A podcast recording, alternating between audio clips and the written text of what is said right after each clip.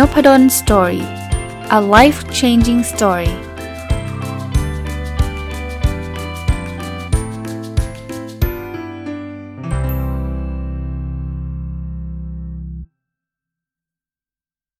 วัสดีครับ ยินดีต้อนรับเข้าสู่นพดล Story พอดแคสต์นะครับ ก็วันนี้มีหนังสือเล่มหนึ่งนะครับ ที่วันนี้เพิ่งอ่านจบเลย สดๆร้อนๆเลยลัดคิวมารีวิวในนพดล Story เลย เพราะว่าอยากจะรีบเอาหนังสือไปทำบุญนะครับ ก็เลยเลยทำบุญก็คือไอโครงการหนังสือเพื่อการทำบุญนะครับ ก็เลยเอามารีวิวซะก่อนนะครับ หนังสือชื่อว่า The Iconist นะครับเขียนโดยคุณเจมี่มัสตาร์ดนะครับเเริ่มต้นงี้ที่มาที่ไปของหนังสือเล่มนี้สักนิดหนึ่งนะ เป็นหนังสือเล่มเล่มจะเรียกว่าล่าสุดเลยก็ได้นะครับ ที่ซื้อจากร้านหนังสือ วันก่อนเนี่ยได้มีโอกาสไปที่คิโนคุนิยะที่พารากอนนะเพื่อนลูกสาวแล้วก็ภรรยาเนี่ยจะไปซื้อของนะครับ ก็เลยบอกเอาจะไปด้วยไหมนะก็เลยเอ้ย เรามีโอกาสได้ไปร้านหนังสือคิโนคุนิยะก็เลยสนใจนะไป ทั้งๆที่จริงๆมีหนังสือดองไว้ที่บ้านเยอะมาก ประเด็นคือมีความตั้งใจเลยนะ ตอนนั้นเนี่ย คิดว่าจะซื้อแค่เล่มเดียวนะเพราะว่าไปร้านหนังสือโอกาสที่จะไม่ซื้อเลยมันมันแทบจะเป็นไปไม่ได้นะเขาคิดว่าจะซื้อแค่เล่มเดียวนะพอไปถึงปุ๊บเลือกยากมากครับ เพราะว่าไปเจอหูถูกใจประมาณ4ีหเล่ม ถ้าถ้าเป็นแต่ก่อนคงกวาดมันลิกเกลี้ยงแล้วแต่ตอนนี้เนี่ยคิดว่าเฮ้ยที่บ้านมันมีเยอะนะครับขอแค่เล่มเดียวแล้วกัน ก็เดินบนอยู่นานนะเดินบนอยู่นาน แต่ก็ตัดสินใจว่าไม่เอาดีกว่านะเพราะว่ายังไม่ได้คือพอมัน5เล่มแล้วมันก็ ก็ไม่รู้จะตัดสินใจเล่มไหนนะ ปรากฏว่าออกมาเสร็จปุ๊บภรรยากับลูกสาวยังไม่เสร็จ ก็ชวนลูกชายไปด้วยนะ ลูกชายก็บอกว่างั้นไปเอเชียบุ๊กกันนะก็ไปเจอหนังสือเล่มนี้อีกครับ The Iconist เนี่ย จริงๆ เข้ารอบนะ ตอนแรกไม่ได้ซื้อ เลยกลับกลายไปว่าไปซื้อที่เอเชียบุ๊กแทนนะครับหนังสือถามว่าอ่านยากไหมผมว่าไม่ยากนะครับ จริง ๆ ธีมหนังสือเล่มนี้เนี่ยเป็นธีมที่ ค่อนข้างชัดเจนตรงไปตรงมามากๆนะครับนะคืองี้ฮะเริ่มต้นเขาบอกว่า เราอยู่ในโลกที่แบบเต็มไปด้วย noise นะเต็มไปด้วย noise คือแบบอะผมผมลืมแปลชื่อนิดนึง iconist เนี่ยถ้าแปลตรงตัวนะไอคอนเนี่ยมันคืออะไรที่มันโดดเด่นนะเพราะนั้นเวลาบอกอันนี้มันเป็นไอคอนเนี่ยมันหมายถึงว่ามันคนจำได้เลยคนจำได้นะคราวนี้ เขาก็เลยเริ่มต้นอะกำลังจะกลับไปที่เมื่อกี้จะเล่าให้ฟังเขาบอกว่าเราอะอยู่ในยุคดิจิตอลยุคที่มันเต็มไปด้วยนอยส์นะคำว่าเต็มไปด้วยนอยส์แปลว่าอะไรคำว่าเต็มไปด้วยนอยส์แปลว่าวันนี้เนี่ยเราลองเข้าไปดูใน Facebook เราสิครับ มันมีเพจเป็นร้อยเป็นพันเป็นหมื่นเป็นแสนเพจนะที่ทุกเพจก็พยายามจะ grab attention ทุกเพจก็พยายามจะดึงความสนใจของคนอ่านนะว่ามาอ่านเราเถอะนะบล็อกก็มีเต็มไปหมดเอา้าถ้างั้น เราหลบไปที่ YouTube ซิ YouTube ก็เพียบนะมีเป็นโอ้โหเป็นล้านช่องเลยมั้งครับ ถ้าถ้าไม่นับแค่ภาษาไทยนะครับ เพราะนั้นเนี่ยเต็มไปหมดเลยนะประเด็นคือแล้วเราจะทำยังไงอะครับ ที่จะทำให้คนจำเราได้ ราะว่าถ้าเกิดคนจำเราไม่ได้ในในมุมของธุรกิจก่อนนะ ถ้าเป็นมุมของชีวิตประจำวันก็บอกไม่เห็นจะต้องให้ใครรู้จักเราเลยก็ไม่เป็นไรครับ แต่ถ้าเกิดในมุมของธุรกิจเนี่ยถ้าเขาจาไม่ได้เนี่ยสินค้าหรือบริการที่เรานำเสนอเนี่ยก็มันก็ไม่ได้จะคือพูดง่ายมันก็ไม่มีใครสนใจเรานะฮะเขามีสถิติตอนต้นๆของหนังสือเล่มนี้เนี่ยเล่าให้ฟังว่า โอ้โห ตอนนี้เนี่ยมันมีเขาเรียกอะไรนะ ช่องของทีวี มหาศาลช่อง YouTube มีบล็อกมีทวิตเตอร์มีอะไรเต็มไปหมดเลยนะครับ สถิติพวกนี้ก็จริงๆ ไม่ต้องเอามาผมก็พอจะทราบนะครับว่า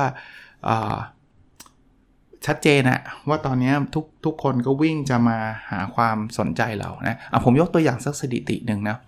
เขาบอกว่าคนอเมริกันเนี่ยในปี 1970เนี่ยก็คือยุคแบบ 40 50 ปีที่แล้วเนี่ยนะครับ คนอเมริกันเนี่ยจะเห็นไอ้โฆษณาเนี่ยต่อวันนะ แค่ 500 เอง ซึ่ง 500 เราก็รู้สึกว่าเยอะไหมมีความรู้สึกว่าเยอะไหมครับว่า 500โอ้เราเห็นโฆษณาตั้ง500 โฆษณาต่อวันเนี่ยเป็นไปได้เหรออ๋อแค่ดูทีวีก็มีแล้วใช่ไหมครับโฆษณา แต่อย่าลืมนะครับว่าไม่ใช่ดูทีวีอย่างเดียวใช่ไหมเราขับรถ เราก็จะเจอบิลบอร์ด เราเดินไปที่ทำงานเราอาจจะเจอแปะไว้หน้าลิฟต์อะไรอย่างเงี้ย พวกนี้โฆษณาทั้งสิ้น แต่เชื่อไหมครับว่าปัจจุบันนี้เราเห็นโฆษณาเท่าไหร่ 5,000 โฆษณาต่อวันนะแค่เราถ่าย Facebook แป๊บเดียว 10 นาทีเนี่ยอาจจะเจอ 20-30 โฆษณาแล้วเพราะมันขึ้นมาตลอดครับ อยู่ข้างๆบ้างอยู่ตรงไหนบ้าง อันนี้แหละครับที่เป็นประเด็นว่าคุณจึงจำเป็นที่จะต้องทำตัวให้มีมีความโดดเด่นนะนะคราวนี้หนังสือก็บอกว่าเอาล่ะวิธีการนะครับที่จะทำให้เราเนี่ยเป็นที่รู้จัก ทำให้เราเนี่ยโดดเด่นนะครับท่ามกลางนอยส์ท่ามกลางเสียงอื้ออึงเหล่านี้เนี่ยหลักการที่เขาใช้เขาเรียกว่าการสร้างบล็อกครับในหนังสือเนี่ยไม่ได้ให้คำนิยามของบล็อกขึ้นมาชัดๆนะครับ แต่ว่าผมอ่านแล้วผมสรุปได้แบบนี้เลยครับว่าไอ้บล็อกเนี่ยนะมันเหมือนกับสิ่งที่ องค์กรหรือจะเป็นบุคคลก็ได้นะครับนำเสนอซ้ำแล้วซ้ำเล่า ซึ่งมันเป็นตัวแทนขององค์กรนั้นๆ บริษัทนั้นๆ หรือบุคคลนั้นๆทำให้คนจำองค์กรนั้นได้ หรือทำจำจำ product นั้นได้ อย่างนี้คือความหมายของบล็อก ผมชอบในหนังสือที่เขาเปรียบเปรยนะครับเขาบอกว่ามันเวลาเรายิงลูกธนูอะบล็อกเนี่ยมันเหมือนหัวธนูแหลมๆครับ ส่วนก้านธนูเนี่ยมันเหมือน information support เพราะฉะนั้นเนี่ยเวลาเราจะเริ่มยิงลูกธนูเนี่ยอย่างแรกเราต้องคิดก่อนว่าอะไรคือบล็อก อะไรคือบล็อกแปลว่า อะไรคือสิ่งที่คนอยากฟัง แล้วฟังแล้วจะจำจดจำสินค้าหรือบริการเราได้ แล้วเราค่อยไปให้รายละเอียดสินค้าของหรือบริการที่หลัง ว่าสินค้าอันนี้มีน้ำหนักเท่าไหร่ ความสูงความยาวความเร็วอะไรก็แล้วแต่เนี่ยไอ้พวกเนี้ยมาทีหลัง ผู้ถ้าถ้าจะใช้ศัพท์ของหนังสือเล่มอื่นเนี่ยเอาคือเวลาอ่านหนังสือเล่มหนึ่งเนี่ยผมอาจจะคิดถึงหนังสือเล่มอื่นไปด้วยนะครับ พยายามจะมาเปรียบเทียบนะครับ ก็คือเหมือน Start with Why เนี่ยเขาก็พูดว่าธุรกิจอะสิ่งแรกที่เราต้องนำเสนอคือ Why เราทำสิ่งนี้มาเพื่ออะไร แล้วคุณค่อยนำเสนอ How กับ What ทีหลังนะเขาบอก Apple เนี่ย คือทำไมต้องซื้อ Apple ก่อนคำว่าทำไมแปลว่าอย่างเช่น Apple เนี่ย คนถือ Apple มันคือคนที่สื่อให้เห็นว่ามี character หรือว่ามีลักษณะของความ innovate ของความมีความคิดสร้างสรรค์อย่างเงี้ยคือคำว่า why เสร็จแล้วเนี่ยค่อยมาอธิบายว่าแต่ Apple เนี่ยมันถ่ายรูปได้นะไอ้ไอ iPhone เนี่ยมัน มันกล้องดีนะ มันมันมีความเร็วเท่าไหร่ มันมีน้ำหนักเท่าไหร่ ไอ้ what กับ how เนี่ย มาที่หลัง ก็เปรียบกับมาที่บล็อกเนี่ย concept คล้ายๆกันนะบล็อกมันก็คือ why นั่นเอง ในขณะที่ก้านลูกก้าน arrow หรือหรือลูกศรเนี่ยนะครับไอตัวธนูนะฮะไอตัวที่มันเป็นก้านเนี่ยมันก็คือ what กับ how นะอันนี้ผมพยายามจะเปรียบเทียบให้ท่านเห็นภาพนะหรือหนังสืออีกเล่มหนึ่งที่ผมรีวิวไปสัก 2 สัปดาห์แล้วมั้งครับ your one word เนี่ย คือจำได้ไหมครับเอะผมทวนนิดเดียวนะจะจะจะไม่ใช้เวลาเยอะนะครับ เดี๋ยวผมจะกลับมาที่ตัวอย่างของบล็อกให้ท่านเห็นนะ your one word เนี่ยเขาก็บอกว่าก่อนที่คุณจะทำธุรกิจเนี่ยคุณต้องหาคำคำหนึ่งให้เจอก่อนนะซึ่งซึ่งถ้าใครอยากรู้ว่าวิธีการหาคำหนึ่งคำคืออะไรใช่ไหมลองกลับไปฟัง episode เก่าๆได้นะครับพอคุณหาคำคำนั้นเจอแล้ว สมมุติว่าคำว่า believe นะเจอแล้วทุกอย่างที่คุณจะทำเนี่ยมันจะต้องลิงก์ไปกับคำนั้น ไอ้ไอ้คำ your one word เนี่ย ถ้าจะใช้ศัพท์ของหนังสือเล่มนี้มันก็คือบล็อกนะอะคราวนี้ถ้าใครอยากจะรู้ว่าบล็อกคืออะไร ลองดูตัวอย่างครับนะเขาบอกว่าอ่าเอายกตัวอย่างเพลงครับ เราสังเกตไหมครับ มันจะมีเพลงที่แบบติดหู ต้องใช้คำว่าติดหูเนี่ย คือแบบเพลงดังอะ่ะ เพลงนี้แบบโอ้โห ทุกคนร้องกันหมดเนี่ยเขาบอกว่าถ้าเป็นบล็อกของเพลงเนี่ย มันก็เหมือนกับ ท่วงทำนอง หรือคำพูดบางคำในเพลง ซึ่งมันถูกพูดซ้ำแล้วซ้ำเล่า คือเราสังเกตเพลงบางเพลงที่เราชอบมากๆกันนะครับ คือคือผมว่ารสรสนิยมในการฟังเพลงอาจจะแตกต่างกันนะนั้นผมก็ขออนุญาตไม่ยกตัวอย่างเพลงแต่ว่าคุณลองคิดเพลงดัง ๆ ขึ้นมาเนี่ย คุณจะแบบนึกนึกถึงคำคำหนึ่งทันทีอะว่าอ๋อเพลงนี้คำนี้เลยคำนี้เลยคำนี้เลยท่อนฮุกหรืออะไรสักอย่าง ซึ่งสังเกตไหมครับ ไอ้ท่อนฮุกหรือท่อนเด็ด หรืออะไรสักอย่างเนี่ย เพลงเพลงนั้นเน่ยเขาจะมีการรีพีทหรือมีการทำคำคำนั้น หรือประโยคประโยคนั้น ซ้ำแล้วซ้ำเล่า อันนี้แหละครับคือบล็อก ซึ่งมันจะทำให้เพลงนั้นดังนะเพลงที่มันแบบพูดอะไรแบบเรื่อยๆ ไปเลยๆแบบมันไม่ได้มีอะไรซ้ำเลยเนี่ย ส่วนใหญ่จะไม่ค่อยดังลองสังเกตนะครับ ท่านผมไม่รู้ว่าท่านชอบเพลงไหนกันบ้างนะ แต่ว่า ถ้าถ้าเป็นเพลงที่ท่านติดหู ท่านจะจำเนื้อเนื้อบางช่องบางบางเนื้อบางช่วงของเพลงได้แม่นมาก เพราะว่ามันจะถูกซ้ำแล้วซ้ำเล่านะครับอะอันนี้คือตัวอย่างของบล็อก ถ้าเกิดท่านต้องการทำเพลง การพูดสุนทรเขาเรียกสุนทรพจน์นะ speech นะครับสุนทรพจน์ เราเราจำสุนทรพจน์ของใครได้บ้างเอางี้แล้วกันอะผมยกตัวอย่างเลยนะ ในหนังสือเขาก็ยกตัวอย่างนี้ มาร์ตินลูเทอร์คิงจูเนียร์จำได้ไหมครับ ซึ่งตอนนี้มีคนพูดถึง speech นั้นเยอะขึ้นเพราะว่ามันมีเรื่องของ Black Lives Matters มาใช่ไหม คือยุคนั้นเนี่ย ยุคแบบ 60 70 เลยเนี่ย เป็นยุคที่อเมริกาก็ก็เรียกว่ามีการเหยียดผิวกันเยอะเลยนะครับ คนผิวดำเนี่ยก็จะถูกถูกเหยียดจากคนผิวขาวเป็นเรื่องเป็นราวเลยนะฮะ แล้ววันหนึ่งเนี่ยก็เขาก็ลุกขึ้นมาสู้นะครับ เพื่อสิทธิความเท่าเทียมของสีผิวนะครับ ซึ่งก็เป็นสิ่งที่ถูกต้องนะฮะแต่แต่กลับมาที่ speech speech ของมาร์ตินลูเทอร์คิงที่ท่านจำได้ท่านจำ speech นั้นได้ไหมถ้าใครศึกษาหรือใครเคยได้ยินชื่อ ผมน่าจะ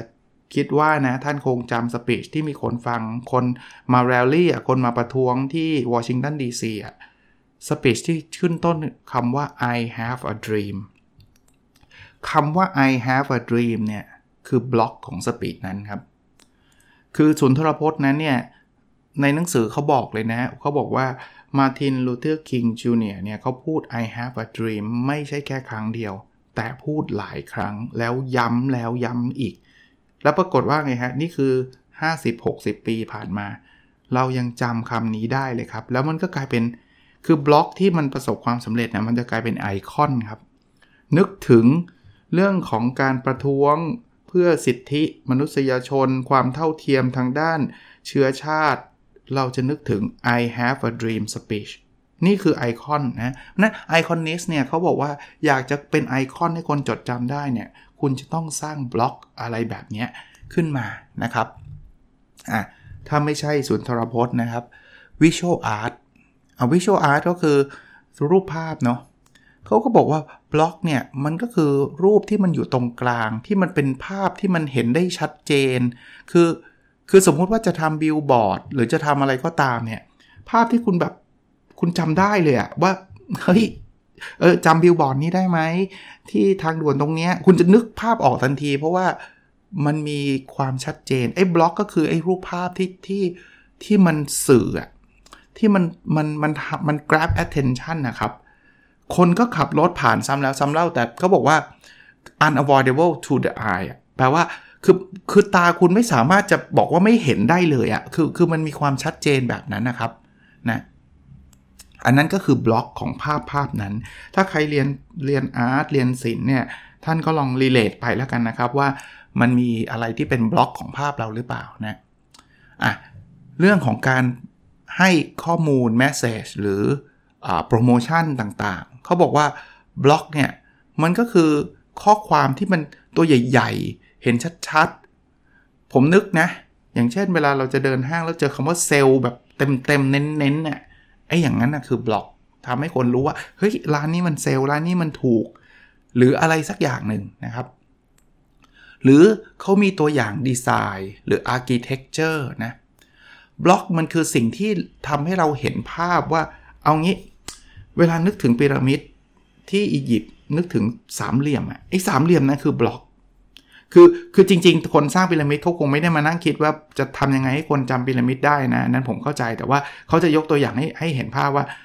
คุณนึกถึงสามเหลี่ยมประกอบกันใช่ไหมนั่นแหละคือความเป็นพีระมิดไอ้อย่างนั้นแหละครับคือ architecture ซึ่ง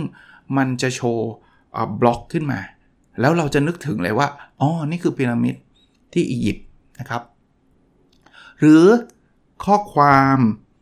สโลแกน tagline หรืออะไรก็ตามที่บริษัทหรือองค์กรสร้างมันขึ้นมา สังเกตไหมครับ บริษัทหรือองค์กรสร้างสิ่งเหล่านี้ขึ้นมาเนี่ยเพราะเขาต้องการจะสื่อสารว่าเนี่ยคือความเป็นตัวตนของเขา นี่คือสิ่งที่เขาอยากจะสนับสนุนให้มันเกิดให้ให้ลูกค้าหรือให้คนที่รู้จักเขาเนี่ยนึกถึงเขานะผมพูดคำว่าสตาร์บัคผมผมเชื่อว่าท่านนึกถึงโลโก้ได้ มันคือเห็นโลโก้ไม่มีคำว่า Starbucks ท่านก็จำได้ว่าเนี่ย Starbucks อะท่านเห็นลูกแอปเปิลแหว่งครึ่งหนึ่งท่านก็จำได้ว่า เนี่ยคือบริษัท Apple มันไม่ใช่บริษัทขายขายผลไม้ มันคือ IT เทคโนโลยีคอมมานีนึกภาพไหมครับ ไอ้พวกนั้นก็คือบล็อกเช่นเดียวกัน ซึ่งมันจะทำให้เกิดความโดดเด่นนะครับ หรือจะเป็น tagline คำสั้นๆ just do it อย่างเงี้ย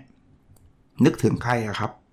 จริงๆ just do it ใครก็ทำได้ถูกปะ just do it อาจจะเป็นบริษัทไหนก็ได้ แต่เราจะนึกถึง n i กี้ทำไมเราถึงนึกถึง n i กี้ครับ เพราะ n i กี้มันใช้แท็กไลน์เนี้ยซ้ำแล้วซ้ำเล่าไง just do it just do it just do it just do it เฮ้ย พอ just do it ขึ้นมามันต้อง n i กี้แล้วอะบางทีคนอื่นพูดด้วย context อื่นๆนะว่า just do it เรายังนึกถึง n i กี้เลย นี่คือความเป็นบล็อกที่ประสบความสำเร็จ แล้ว n i กี้มันก็กลายเป็นไอคอนนะเป็นเป็นเป็นสิ่งที่ทุกคนก็ ระลึกถึง หรือแม้กระทั่งตัวอย่างในที่ใกล้ตัวผมนะเวลาผมอ่านหนังสือเล่มนี้เนี่ยผมก็นึกถึงโดมอะคิดว่าโดมเนี่ยคุณนึกถึงมหาวิทยาลัยไหนอะไม่ต้องบอกมหาลัยก็ได้บอกว่าโดมเนี่ยจริง ๆ โดมมันก็มีเยอะแยะนะในในประเทศไทยอะมันไม่ได้มีที่เดียวนะ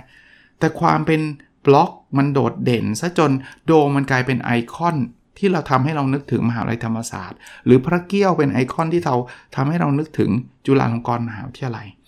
อารมณ์คล้ายๆแบบนี้นะครับ เพราะนั้นผมอ่านนะครับจริงๆมันมีเคสเยอะมากในหนังสือเล่มนี้นะแต่ว่าผมคิดว่ามันก็เป็นแนวคิดที่แบบดูซิมเ l ิลดูเรียบง่ายนะ แต่ว่าบางทีคนอาจจะมองข้าม หรือคนอาจจะไม่ได้สนใจในมุมนี้มากนักสำหรับใครที่ต้องการจะสร้างธุรกิจหรือจะจะโปรโมทหรือจะทำอะไรก็ตาม ลองลองเอาแนวคิดนี้ไปใช้นะครับ หรือถ้าอยากได้รายละเอียดมากกว่านี้จริงๆหนังสือ จะว่าหนาก็หนานะ แต่ก็มีรูปเยอะนะประมาณ 200 กว่าหน้าเกือบ 250 หน้านะครับ ก็ไปหาอ่านได้นะ ไปหาอ่านได้แต่คอนเซปต์ประมาณนี้หนังสือมันจะมีหลาย part นะครับpart ที่ 1 ก็คล้ายๆ เมื่อกี้ที่เล่าให้ฟังนะครับว่าตอนนี้เนี่ยมันมีแต่ noise เต็มไปหมดนะครับ part ที่ 2เขาก็สอนเรื่องบล็อกนะครับแล้วก็ part ที่ 3 ก็จะเป็นบทสรุปนะครับ ซึ่ง ซึ่งก็มีรายละเอียดผมผมไม่สามารถจะมารีวิวในทีละ chapter ได้หรอกนะแต่ว่าผมเอา core ของหนังสือหรือแก่นแก่นหลักของหนังสือมาเล่าให้ฟังนะครับ ก็หวังว่าจะเป็นประโยชน์นะครับ แล้วเราพบกันในสดถัดไปนะครับ สวัสดีครับ